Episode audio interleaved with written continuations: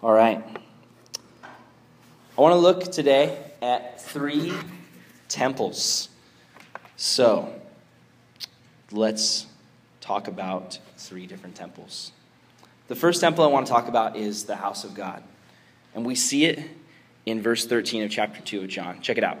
It says, Now the Passover of the Jews was at hand, and the Jesus went up to Jerusalem. Now, the Passover if you guys don't know what the Passover is, it's, it's all about Jesus. It was back in the days of Moses where the firstborn son was going to be killed, and Israel had to put the blood of the lamb on the door, and the angel of death would pass over them.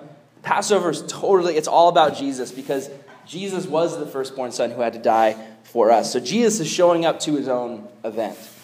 In verse 13, it says, Now the Passover of the Jews was at hand, and Jesus went up to Jerusalem. And he found in the temple those who sold oxen and sheep and doves and the money changers doing business. I'm going to read this one more time. And he found in the temple those who sold oxen and sheep and doves and the money changers doing business. I want you guys to see the picture here. Jesus walks into church, he walks into the temple, the church of God. I want you to imagine you come into the sanctuary here. And what he sees is basically a zoo. He sees goats, he sees sheep, there are birds flying around, there's hay, there are people selling these animals.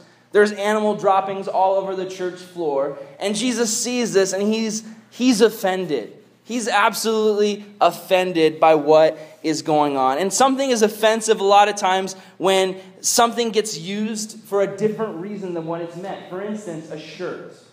A shirt is something that you, you wear it. You put it on, you're like, hey, I look good. You look in the mirror, you're like, that's a good shirt. I was on a plane with my dad, and we're sitting there on the plane, and he turns to me and says, Give me your shirt. I was like, What? That's weird. He's like, No, give me your shirt. I was like, Okay. So I take off my shirt and give it to my dad, and he throws up all over it. He just vomits. We had macaroni grill, and he got food poisoning, and literally just like like, give me your shirt right now. I take it off and he throws up on my shirt. It was, it was offensive to me. Absolutely. I was like, I'm not, I'm not wearing that. that. That's not what it was meant for. You're using my shirt for a purpose that's far different than what it was meant. Now, let's think about the temple. Okay, the temple, the church back then, it's a place of worship. It's a place where people come to praise God. It's a, pe- a, place where people come to worship God, where people come to pray and, and lay down their burdens at God's feet. It's God's house. It's a place where people show up. I don't know if you even realize this today, but when we're gathered together, I mean, in this place, or any room of this school, or any room of your house, when people gather together, when God's church gathers together, when God's people gathers together, whether you're part of some big church or whether you're a Bible study group of a few kids, you're the church of God and you're gathering together to worship God. And, and the places where we gather, it's important that we keep those places focusing on God.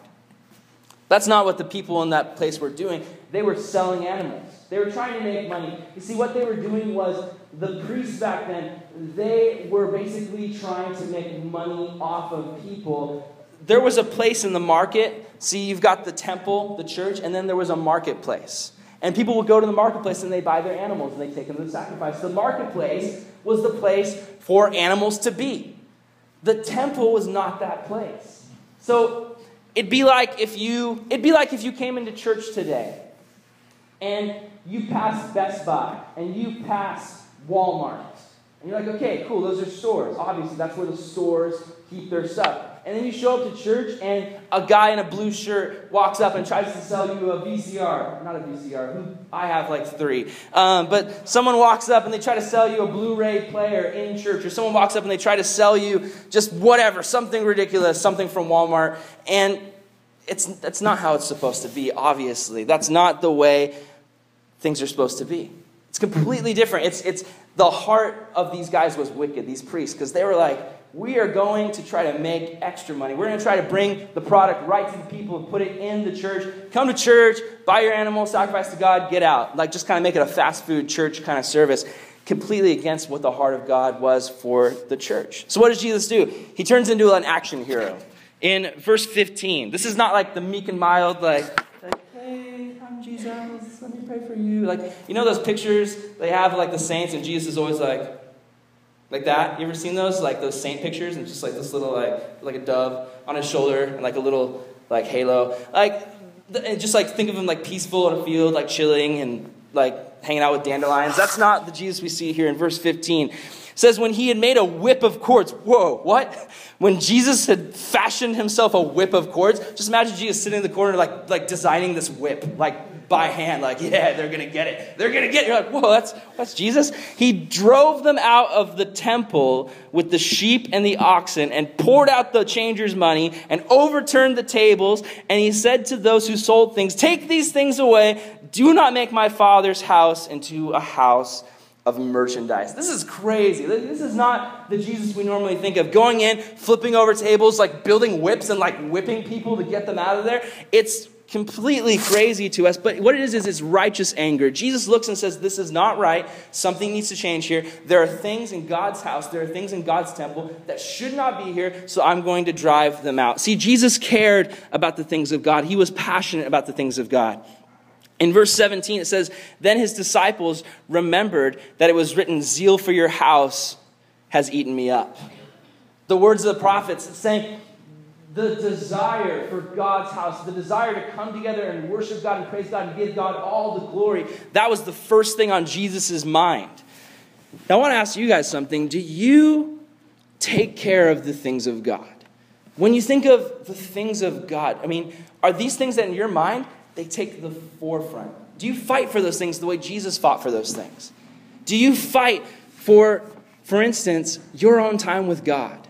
Your own relationship with God, the time you spend as we talked about this before, this whole semester we've been talking about you're not just a Christian, you're not just a kid who shows up in church, but if you're a true disciple, if you're a true follower of Jesus, that He's your master. And so the things He says to you should matter. The things He says to you should be important, and you should be going to Him on a regular basis, trying to find out what does my master have to say to me. When a Bible study is taught, you should be listening, possibly even taking notes. When, when Jesus says something, you should be listening, going, What does my master have? Have for me.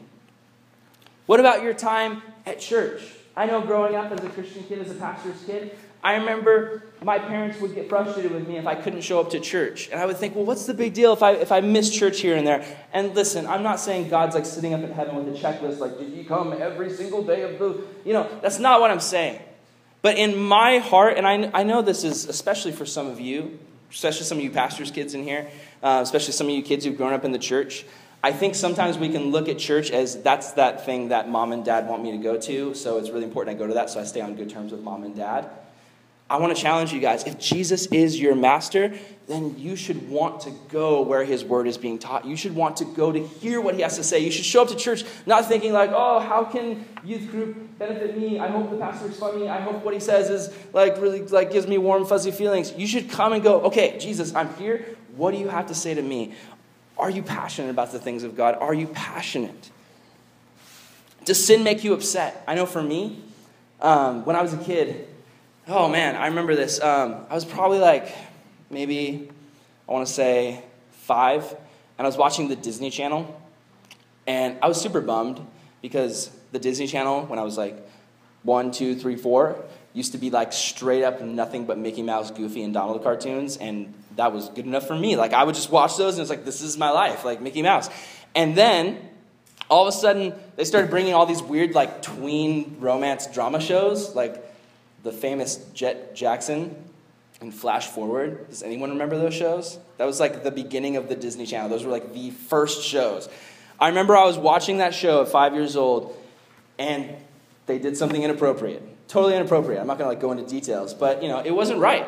And I saw it, and it was just, it was totally, it was like gross and weird and and it offended me as a kid and i saw that and it was like i realized like this is not right this is sin like this is something that's perverted and i didn't know that word but back then i was like this is wrong and i remember feeling so guilty that i'd seen this and just, my heart was so sad that i had seen this thing on tv and i and i just i kept it inside and then one day i was at a tennis lesson with my dad and i just broke down crying on the tennis court like i saw this thing on tv now if i told you what it was you honestly would probably be like that's not a big deal. Like, why? That is not, that thing that you described, it's not a big deal. you know what? The crazy thing is for me, so many times that's where I'm at. You know, I think back to that thing I saw, and sometimes I, I go to a movie and I see something a, flash of something inappropriate, a word that I know is wrong, someone doing something that I, I know is just so wicked, and I think it's not that big a deal. You know what happened to me, and what probably I'd venture to say happened to you? As a kid, Sin broke my heart. I knew it was wrong. I knew it hurt God's heart. It was very simple, childlike faith. But as time went on, the more things that I saw that were wrong, the more things that I was exposed to that were wrong, the more my conscience got dulled to it. And the more it was like, it's not a big deal. It's not a big deal. It's not as bad as this thing. It's not as bad as that thing. I want to ask you does sin break your heart the way it breaks God's heart? I continue to ask God, give me the heart of that five year old Aaron where sin breaks my heart. That's what I want. We can lose our innocence, but the way we get it back is through the Holy Spirit. The way we get it back is we ask God, give me your heart. Give me a heart that rejects sin, a heart that resists sin, a heart that doesn't want to allow sin to come into the temple, the heart that wants to guard the temple. In John 16, 8, it says, And when the Holy Spirit comes, he will convict the world concerning sin and righteousness and judgment. I want to be convicted. I want, I mean, it's not the best feeling, but conviction is way better than condemnation. Conviction is when you do something wrong or you see something wrong, and it's that voice in your heart that says, You should not be watching that, you should not be looking at that, you should not be doing that, you should not be thinking that, you should not be saying that. And we can reject that conscience and go, It's not that big a deal, it's not that big a deal. But it's much better than conviction because, what, or no, it's much better than condemnation because what happens is you, you get to the point where you just continue to reject the Lord and reject the Holy Spirit and reject, you know, you're a Christian kid, you're going to church, but you've got one foot in the church and one foot in the world, and you're exposing yourselves to all these things, and you're allowing yourselves to say all these things are wrong and do all these things are wrong, and it's just, it's not that bad. It's not as bad as this. That's what we keep telling ourselves. And eventually we get to the point where Satan condemns us. He'll get, we'll get to the point where we've sinned so much and we've seen so much sin and we've exposed ourselves to so much sin that Satan will just be like, you're not even a Christian, and you know it. You're, you're terrible. You're a sinner. You're, you're going to hell. I'll see you there. That's what can happen. Now, that's not true. You need to understand don't listen to the condemnation because condemnation just pushes you away from the Lord. Condemnation says you're not good enough to follow Jesus. Condemnation says you've messed up too many times, you've failed too many times, you can't be a serious, legitimate follower of Christ. Satan lies to you through this condemnation. But I challenge you to listen, maybe even now, to the conviction of the Holy Spirit. Maybe He's speaking to your heart right now about some things that you need to get out of your temple, some things you need to clean up out of your heart. We need to be convicted. See, Jesus cared what was inside the temple, Jesus wanted to take out the trash. The second temple I want to talk about is just who Jesus is. In verse 18, it says, the Jews answered and said to him, What signs do you show to us since you do these things? Jesus is turning tables, he's flipping things over, he's throwing things, and they say, Who are you that you can do this? Who, like, how do you even? It'd be like if we were in church and some guy came in the back and he's like, You're all wrong! And he started throwing chairs and just like, I don't know, like shooting us with paintball guns. You'd be like, Who is this guy? Like, what gives you the right to do this? This is what Jesus says. In verse 19, Jesus isn't really good at direct answers, I've noticed in the Bible. He's very much like, I mean, he's God. He can say whatever he wants. He, he kind of makes you work for the answer. So they're like, Who are you? Tell us exactly who you are. And Jesus is like, Nope, but I'll say this. Verse 19 Destroy this temple, and in three days I will raise it up. Now, at this point, it'd be like if some guy was like, Yeah, he's shooting the paintballs at you, he's throwing things at you, he's like, Blow this place up, and I'll build it in three days. Be like, Call the loony bin, call the mental hospital. This guy is crazy.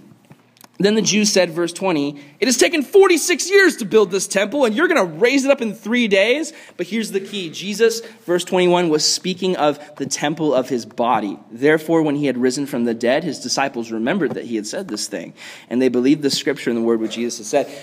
Jesus saying, you need to stop thinking so much about just the temple of the building, and you need to think about the temple of the body. Because the temple, a temple is where the Lord dwells. A temple is where the Lord is within. So the temple can be a building, and the temple can be a place where we gather together and God meets us here. But you need to also understand that God doesn't stay here. You have a Savior, you have a God who is in your heart and goes with you where you go and never leaves you or forsakes you. Your body is the main temple.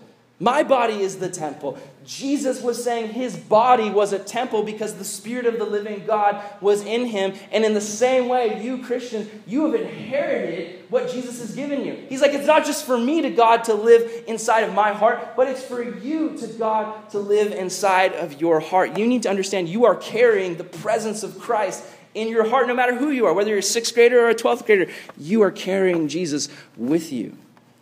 God has called you not to live your own life now that you've given it to Jesus, but Jesus has called you to allow Him to live His life through you.